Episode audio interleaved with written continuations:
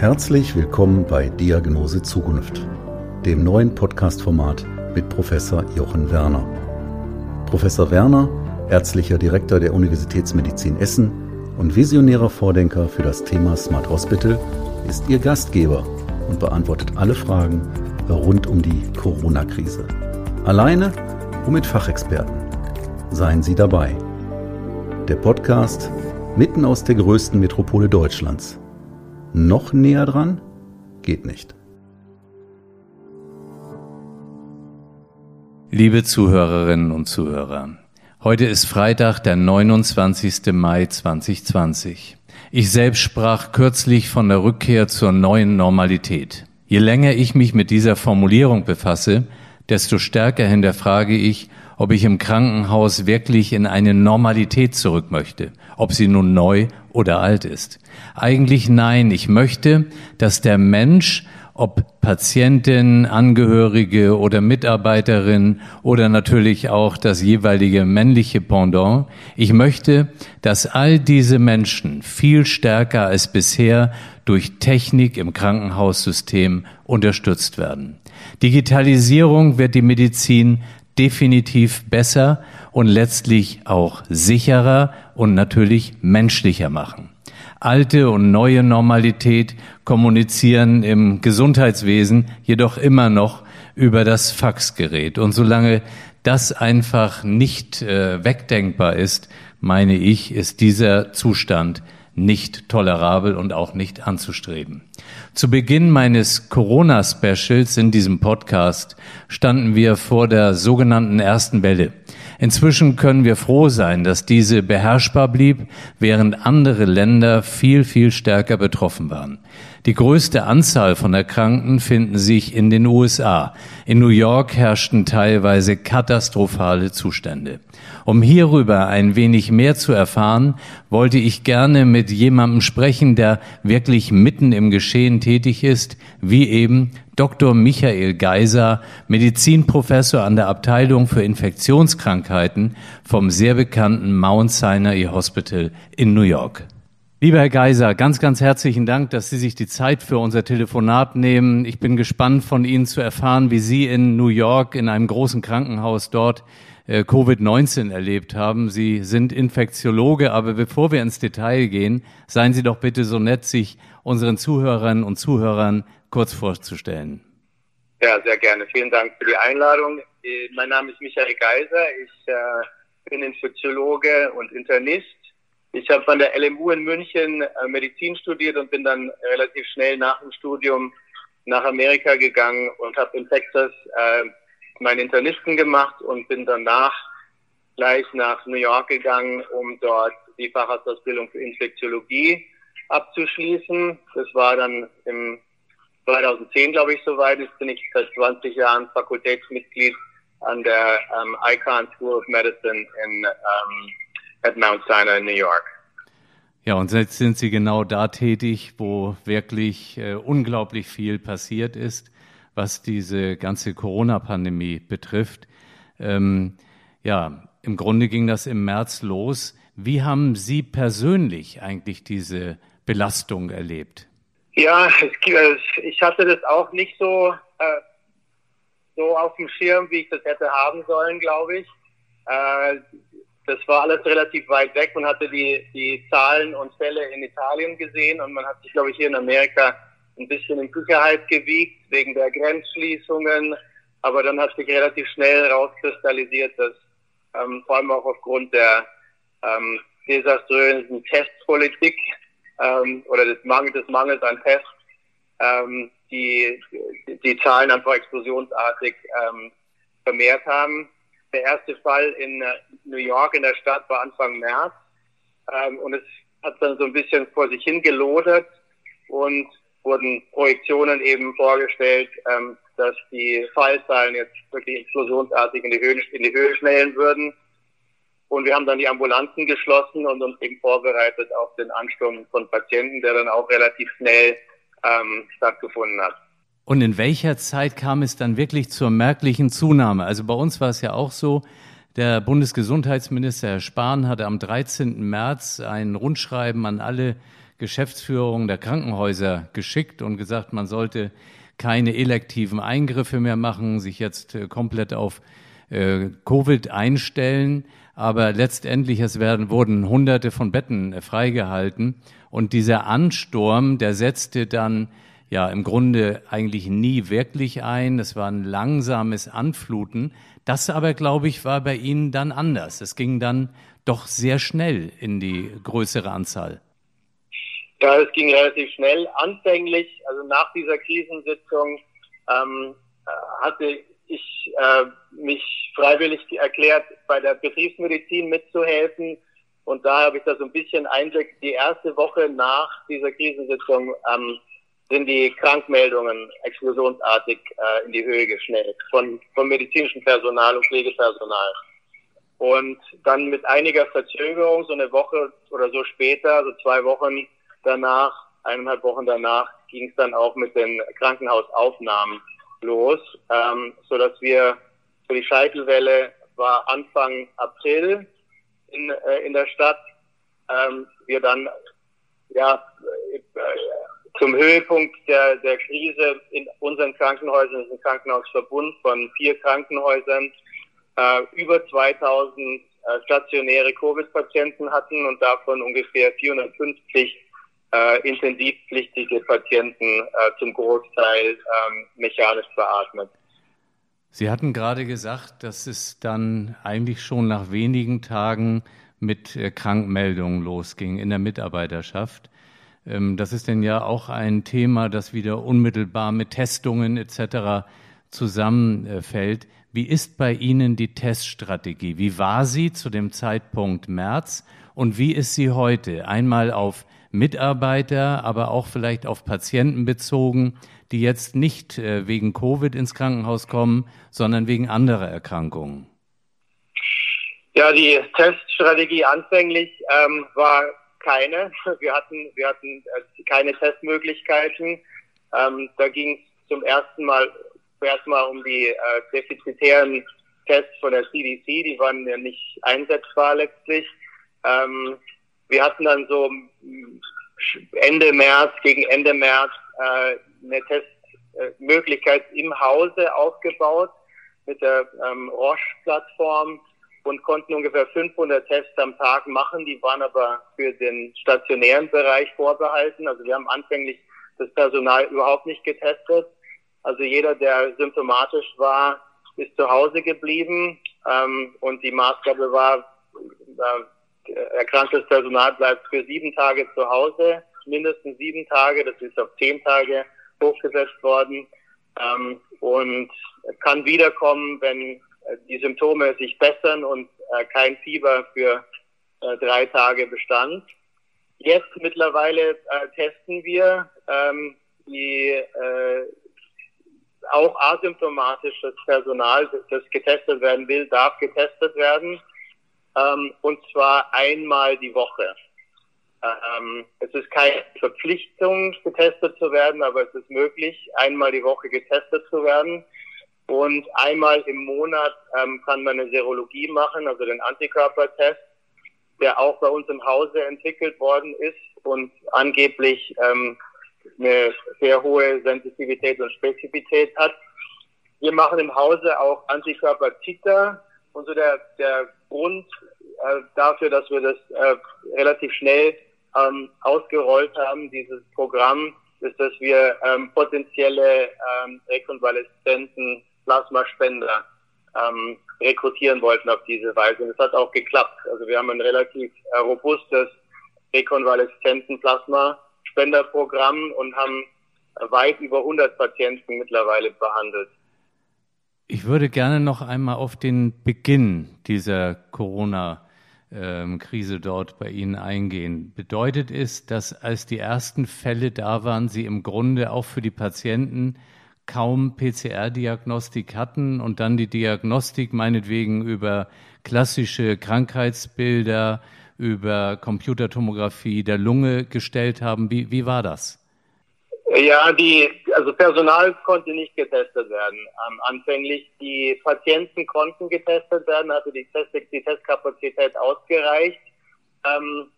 wie gesagt, waren täglich 500 Tests, die durchgeführt werden konnten, und einige Tests, die, also wenn das Volumen darüber hinausging, konnten wir das auch zu Referenzlaboren schicken. Das wollten wir aber vermeiden, weil so der Turnaround-Time für die Tests, die wir an Referenzlaboren geschickt haben, über eine Woche war es zum Teil am Anfang. Also es hat letztlich wenig Relevanz, klinische Relevanz gehabt, wenn man über eine Woche auf den Test warten muss.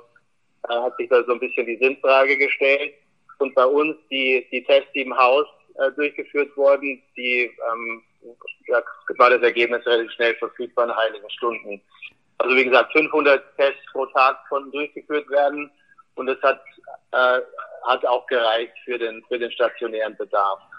Und jetzt heute in anderen medizinischen Disziplinen, wenn Sie Patienten aufnehmen, die eben jetzt nicht irgendwas mit Covid zu tun haben vom Krankheitsbild, testen Sie die alle oder haben Sie bestimmte Risikopatienten, die Sie testen? Wie machen Sie das? Die ambulanten und elektiven Operationen fangen jetzt langsam erst an. Also das ist ein Thema, das gerade so in der Evolution sich befindet. Die Tumorpatienten werden jetzt bevorzugt, eben wenn es elektiven Operationsbedarf gibt, werden jetzt bevorzugt drangenommen, und die werden auch getestet mit PCR, bevor es da zu einer Intervention kommt. Die ambulanten Patienten werden gescreent. Da gibt es ein Telefonat auf Symptome hin eben befragt, werden aber nicht getestet. Das würde auch die Testinfrastruktur überfordern gerade.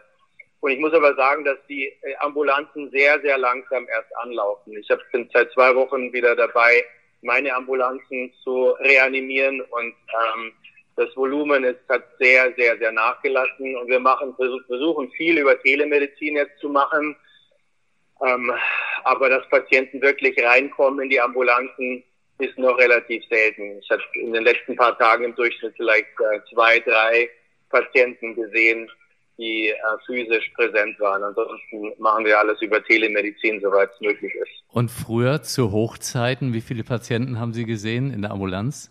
Also ich persönlich so um die 25, also das Volumen hat sehr, sehr nachgelassen. Ich mache in der Regel Karzinom-Vorsorgeuntersuchungen, die sich Analkarzinom-Prävention, und das kann man natürlich nur bedingt über Telemedizin machen, da muss man die Patienten sehen und anoskopieren. Aber das Volumen, wie gesagt, hat sehr stark nachgelassen, und wir hoffen, dass es jetzt langsam wieder zunimmt, weil jetzt auch so die finanziellen Einbußen mehr in den Vordergrund rücken, und wir jetzt sogar so weit sind, dass wir medizinisches Personal zum Teil, also nicht das medizinische Personal, aber administratives Personal, die Arbeitszeiten reduzieren und Gehaltsreduktionen machen müssen. Ja, das ist, da komme ich gleich noch einmal drauf zu sprechen. Ich würde eine letzte Frage zum Test gerne stellen. Nun gibt es ja Mitarbeiterinnen und Mitarbeiter, die sind getestet und die waren positiv, und es dauert eben lange, ehe die mal wieder negativ werden. Wie gehen Sie mit denen um, die 4 Wochen, 5 Wochen, 6 Wochen positiv sind? Sind die zu Hause oder wie machen Sie es? Also das Personal, das positiv getestet wird nicht wieder getestet nach Ablauf der Erkrankung. Also wir wissen ja von einigen Studien und auch von Patienten, die wir stationär gesehen haben, da gab es zum Teil von Pflegeheimen die Maßgabe, dass wir den nicht wieder zurückverlegen konnten, die Patienten, bevor da nicht ein negativer Abstrich vorlag. Das ist zum Teil jetzt auch aufgeweicht worden, diese Maßgabe, weil sich die Patienten stationär einfach gestapelt haben und wir die Leute einfach entlassen mussten, um Platz zu schaffen für neue Patienten.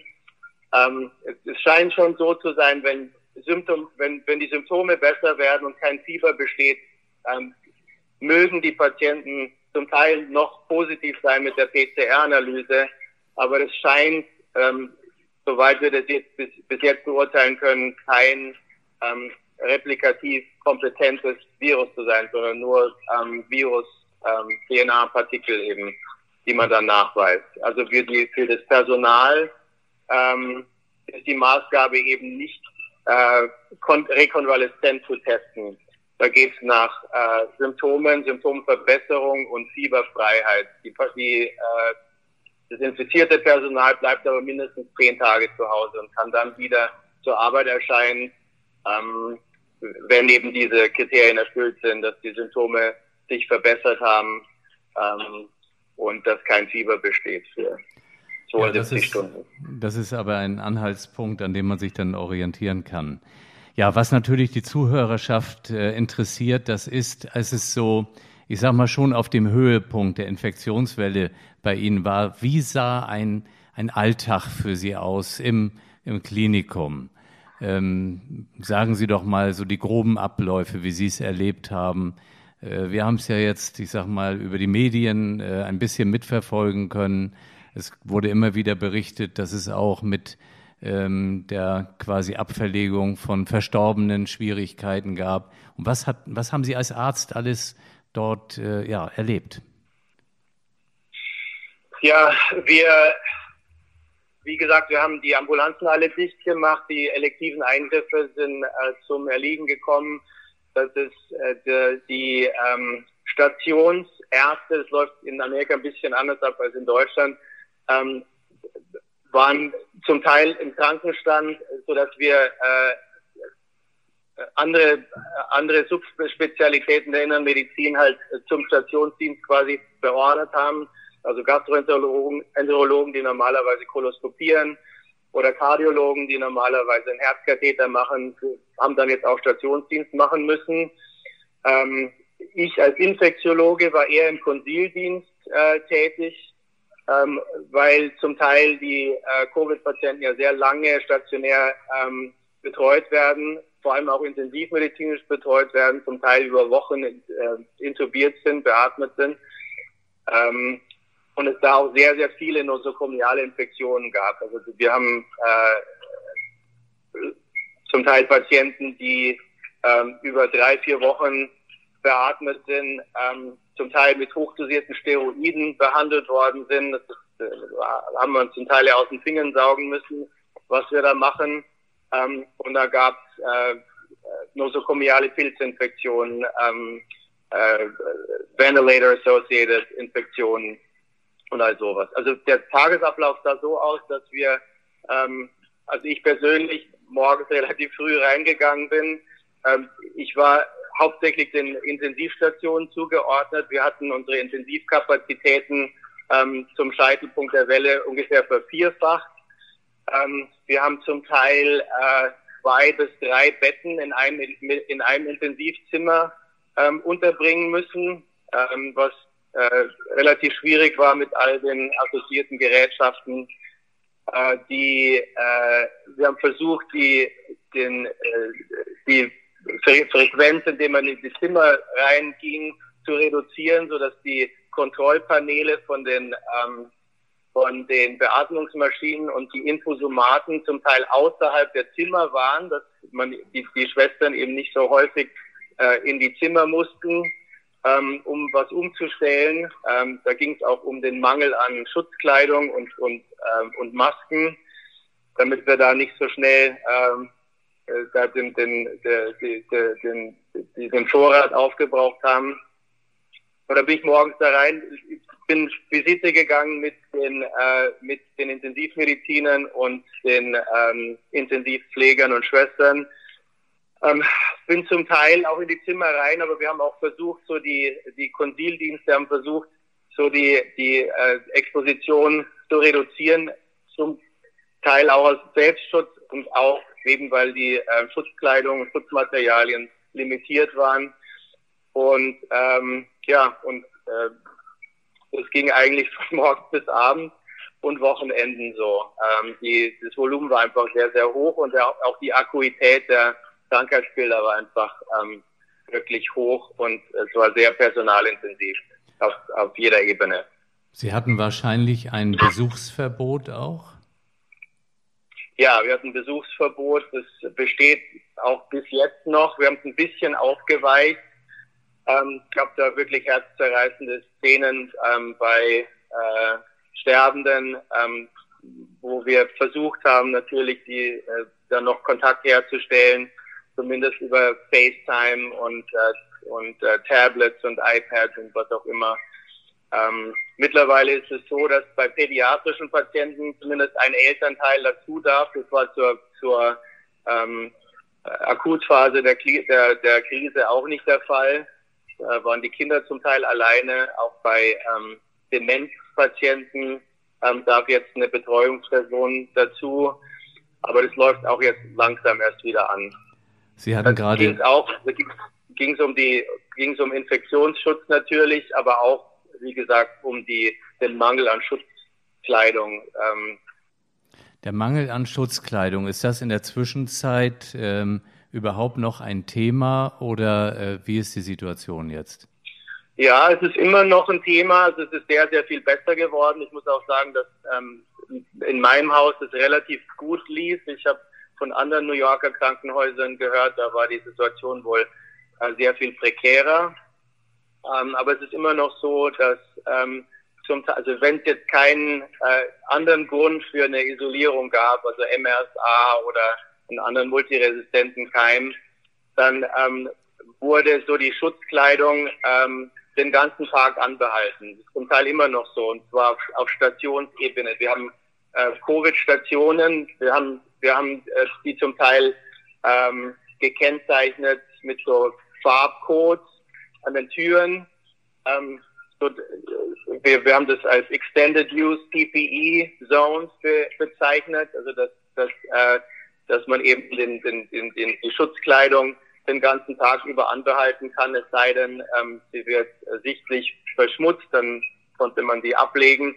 Aber ansonsten, es sei denn, es gab einen zusätzlichen Grund für eine Isolierung, konnte die Schutzkleidung eben den ganzen Tag lang anbehalten werden. Sonst hätten wir es auch gar nicht geschafft. Also sonst wären wir nach 2 Wochen, hätten wir keine Schutzkleidung mehr gehabt. Sie hatten vorhin auch die pädiatrischen Patienten erwähnt. Haben Sie dort Rückmeldungen bekommen zu diesen Hyperinflammationssyndromen oder diesen Kawasaki-ähnlichen Syndromen? Ja, also wir hatten im Haus selber auch einige in New York.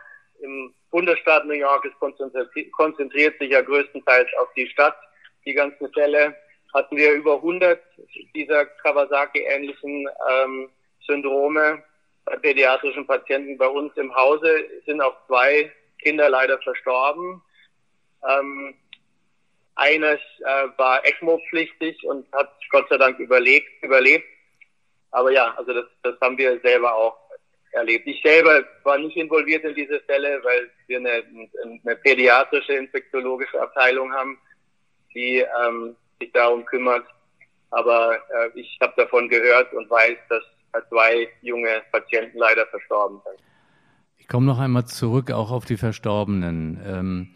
Wir haben in Deutschland die Diskussion gehabt, wie sinnvoll, wie nachdrücklich soll man auf Obduktionen hinweisen. Wie ist die Strategie eigentlich überhaupt bei Ihnen im Krankenhaus? Und jetzt natürlich zu dieser Covid-Phase, wurde auch viel obduziert oder kaum? Wie ist das? Es wurde obduziert mit Vorsichtsmaßnahmen. Es gibt einen Unterdruck-Obduktionsraum. Die Obduktionsfreudigkeit insgesamt in Amerika ist nicht sehr hoch.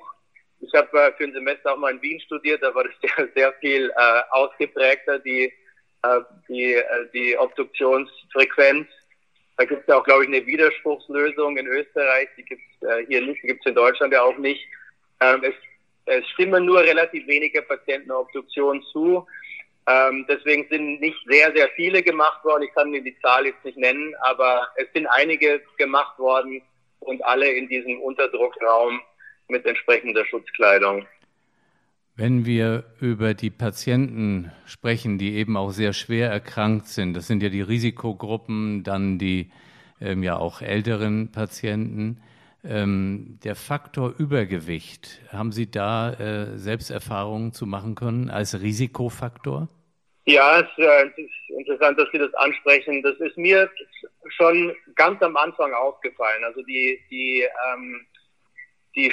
schwerer erkrankten Covid-Patienten waren schon zum Großteil älter mit Vorerkrankungen, aber wir hatten eben auch zum Teil auch auf den Intensivstationen jüngere Patienten, zum Teil jünger als ich, und die waren zum Großteil übergewichtig. Und das fiel mir schon am Anfang auf und ich dachte mir, dass da vielleicht ein Zusammenhang besteht, entweder lungenmechanisch oder aus irgendwelchen anderen Gründen, dass diese Patienten empfänglicher sind für schwere Krankheitsverläufe.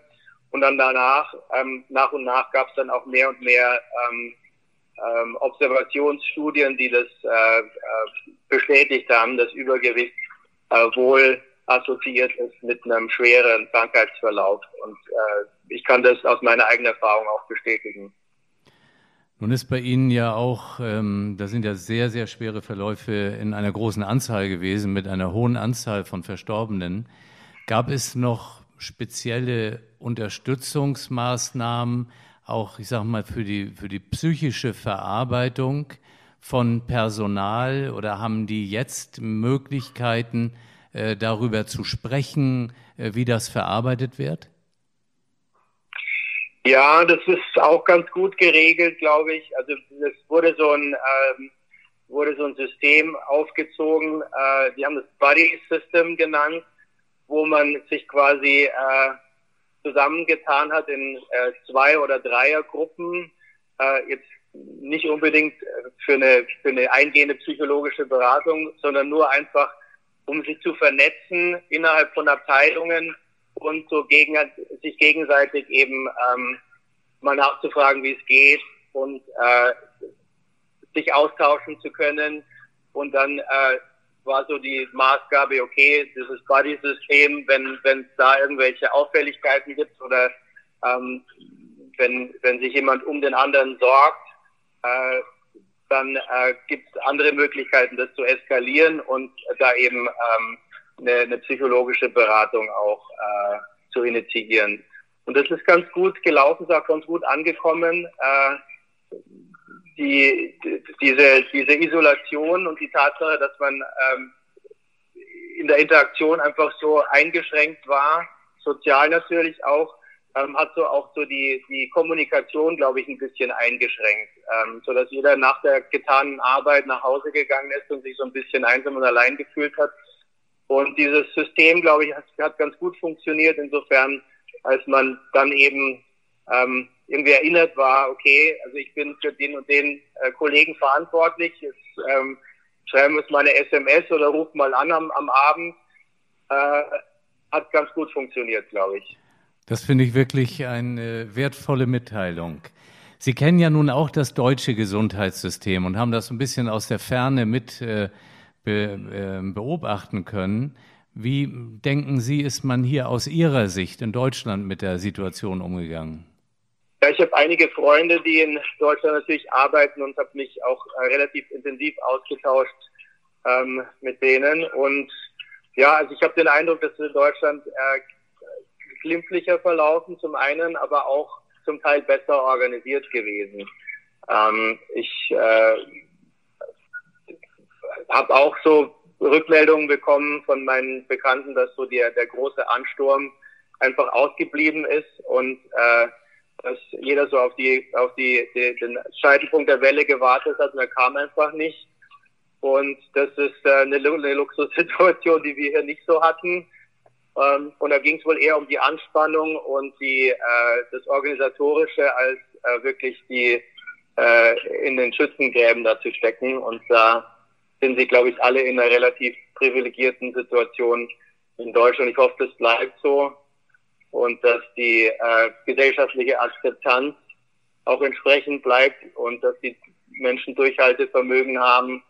Da zeichnet sich ja auch ab in Deutschland, dass man, glaube ich, in Deutschland ein bisschen mit den Fingern gezeigt auf die waffenschwingenden Amerikaner im Kapitol in Michigan. Aber mittlerweile, abzüglich der Waffen, gibt es ja auch in Deutschland relativ unreflektierte unreflektierte Demonstrationen, die so Sorgen, die mir Sorgen bereiten, dass so das Durchhaltevermögen der Bevölkerung vielleicht auch Grenzen hat, was so die sozialen Distanzierungsmaßnahmen anbelangt.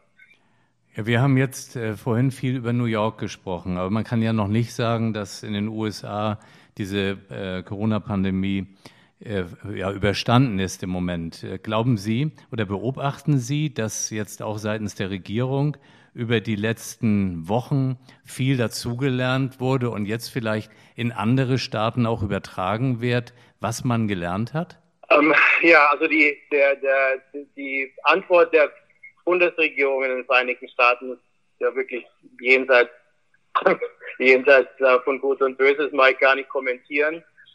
Ich muss sagen, dass im Bundesstaat New York das relativ gut gehandhabt worden ist. Die Zahlen gehen zurück, sowohl im Bundesstaat und insbesondere auch in der Stadt New York.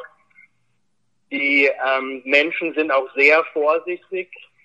Es gibt wirklich nur eine sehr kleine Minderheit, eine laute Minderheit, aber eine sehr kleine Minderheit, die die Maßnahmen nicht mitträgt. Und was ich so höre, aus meinen Korrespondenten mit meinen deutschen Freunden, Familie und Kollegen, ist in Deutschland vielleicht mittlerweile sogar weniger Akzeptanz für diese restriktiven Maßnahmen vorhanden als hier in New York. Also ich muss sagen, dass die Menschen meistens immer noch Masken tragen, also eigentlich alle. Man wird schief angeschaut, wenn man keine Maske trägt. Nicht nur beim Einkaufen, sondern auf der Straße ist auch sehr, sehr wenig los. Die Geschäfte sind immer noch zu hier, bis auf die Lebensmittelgeschäfte, die Restaurants und Bars sind immer noch zu. Und die öffentlichen Verkehrsmittel, Sie waren bestimmt auch mal in New York, das läuft ja normalerweise 24 Stunden. Die machen mittlerweile Pause und werden desinfiziert. Die Ridership, möchte ich sagen, wie heißt das denn auf Deutsch? Die Anzahl der Leute, die öffentliche Verkehrsmittel benutzen, ist sehr, sehr stark zurückgegangen. Es wird viel mehr Fahrrad gefahren, die Leute gehen mehr spazieren. Also es ist merklich anders geworden und es hält auch immer noch an. Also ich glaube, das ist in Deutschland schon etwas freizügiger und die Leute sind der Restriktion überdrüssig. Das sind die Leute hier auch, aber sie halten sich mehr dran, immer noch, weil der Impact einfach viel größer war hier als in Deutschland. Ich glaube, das halt noch etwas nach hier. Das würde ich gerne jetzt nochmal aufgreifen, weil gegen Ende meines Podcasts frage ich den Gast dann immer, was ja Sie jetzt quasi auch aus Ihrer Sicht, aus Ihren Erlebnissen unseren Zuhörerinnen und Zuhörern für einen Rat geben können. Vielleicht auch genau jetzt, was den Umgang mit diesen Restriktionen betrifft. Ja, also ich würde an die Vernunft appellieren aller. Ich glaube, es ist einfach... war in Deutschland zum Teil einfach, die Warnungen waren einfach abstrakt. Viele Menschen kennen niemanden, der betroffen war oder schwer betroffen war und sind selber nicht betroffen gewesen oder in ihrem Familienkreis nicht betroffen gewesen. Aber wenn man Krankheitsverläufe jetzt gesehen hat, so wie wir das hier in New York gesehen haben, und zum Teil auch junge Patienten, zum Teil auch Patienten jünger als ich und ohne Vorerkrankungen und zum Teil auch ohne Übergewicht, dann hat es halt eine andere Komponente. Und es haben halt viele meiner Freunde und Kollegen und Bekannten hier, waren entweder persönlich betroffen, die haben entweder Covid selber erlebt und waren zum Teil auch schwer erkrankt, zum Teil auch Kollegen, sind auch einige gestorben. Da hat es einfach eine andere Komponente und halt anders nach. Also wenn man da irgendwie einen persönlichen Bezug ziehen kann. Und ich weiß, Gott sei Dank, in Deutschland ist es nicht so der Fall gewesen. Und die Bedrohungslage ist einfach abstrakter. Aber ich würde wirklich appellieren an die Bevölkerung und an Zuhörer, das ernst zu nehmen. Die sozialen Distanzierungsmaßnahmen werden uns noch erhalten bleiben, glaube ich, für eine geraume Zeit, bis ein effektiver Impfstoff verfügbar ist oder sich eine kritische Masse an der Bevölkerung infiziert hat. Und das wird noch einige Zeit lang dauern. Ich weiß, es ist ein delikater Balanceakt zwischen wirtschaftlicher Öffnung und diesen restriktiven Maßnahmen und Infektionseindämmung. Aber da müssen wir alle irgendwie einen Mittelweg finden, mit dem wir alle leben können. Und ich glaube, Ihre Einschätzung ist für uns wirklich sehr, sehr hilfreich, auch um das balanciert sehen zu können. Titel meines Podcasts ist ja Diagnose Zukunft. Und was mich zum Abschluss interessiert, das ist, glauben Sie, jetzt in die Zukunft gedacht, dass wir aus dieser Pandemie viel lernen werden, auch was Vorbereitung auf mögliche nächste Pandemien betrifft? Ich möchte das hoffen. Ich bin eigentlich grundsätzlich Optimist und möchte hoffen, dass wir besser vorbereitet sind auf die nächste Pandemie, dass Lieferketten vielleicht autarker organisiert werden in der Zukunft.